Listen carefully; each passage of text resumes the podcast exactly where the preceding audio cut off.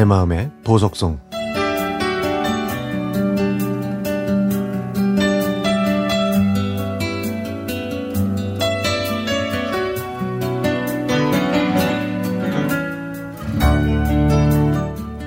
몇 달 만에 자영업을 하는 친구와 전화 통화를 했습니다.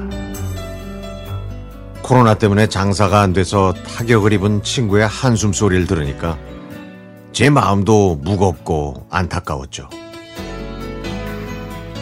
사실 저도 코로나 때문에 일이 많이 줄어든 상황이라 더욱 공감할 수 있었던 것 같아요. 그래도 조금만 더 참고 버티면 좋은 날이 오지 않겠냐고 서로를 다독이면서 통화를 마쳤습니다. 전화를 끊고 나서도 풀이 죽어 울먹이는 친구의 목소리가 계속 귓속을 맴돌더라고요. 지금 당장 만나진 못해도 무언가 용기를 줄 수 있는 방법이 없을까 고민하다가 친구가 좋아하는 고기를 좀 보내야겠다고 생각했죠. 그래서 맛있기로 유명한 고깃집 홈페이지에 들어가서 친구의 주소를 입력하고 고기를 보냈더니 다음날 도착한다는 문자를 받았습니다. 그런데요. 그런데 다음날 갑자기 저희 집 초인종이 울리는 거예요. 밖에 나갔더니 택배가 와 있더라고요. 어, 이상하네. 이상하네. 이 택배 시킨 게 없는데. 이렇게 생각하다가 순간 제가 주소를 착각해서 친구 집 주소 대신 저희 집 주소로 잘못 기입한 것 같은 그 불길한 느낌이 들더라고요. 택배 운송장을 봤더니 친구 이름이 적혀 있었죠. 아이고 망했다 망했어. 내가 하는 일이 딱 이렇지 뭐. 아유 신선식품이라 이거 반품도 어려울 텐데. 이렇게 생각하다가 일단 이건 제가 먹고 친구한테 다시 보내줘야겠다라고 생각하면서 포장을 뜯었는데 어?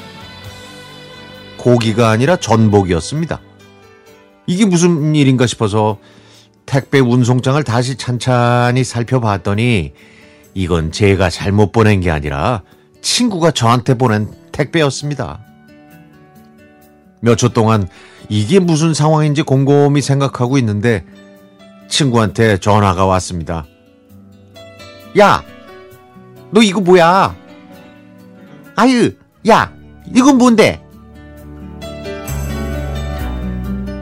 며칠 전에 친구와 전화 통화를 하고 나서 저희 서로는 친구한테 뭔가 위로를 해주고 싶다는 생각을 했던 거예요.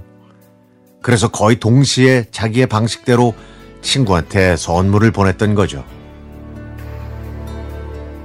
저희는 서로에게 왜 그랬냐고 말은 했지만 눈가는 눈물로 촉촉이 젖어 있어서 중간중간에 말이 잠시 끊기기까지도 했습니다.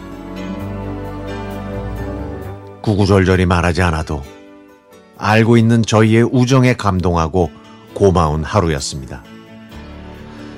이제 곧 어두운 터널이 끝나고 밝은 빛이 보이겠죠? 그래서 친구와 저는 그런 희망을 가지고 앞으로도 열심히 살아가기로 서로 굳게 약속했습니다.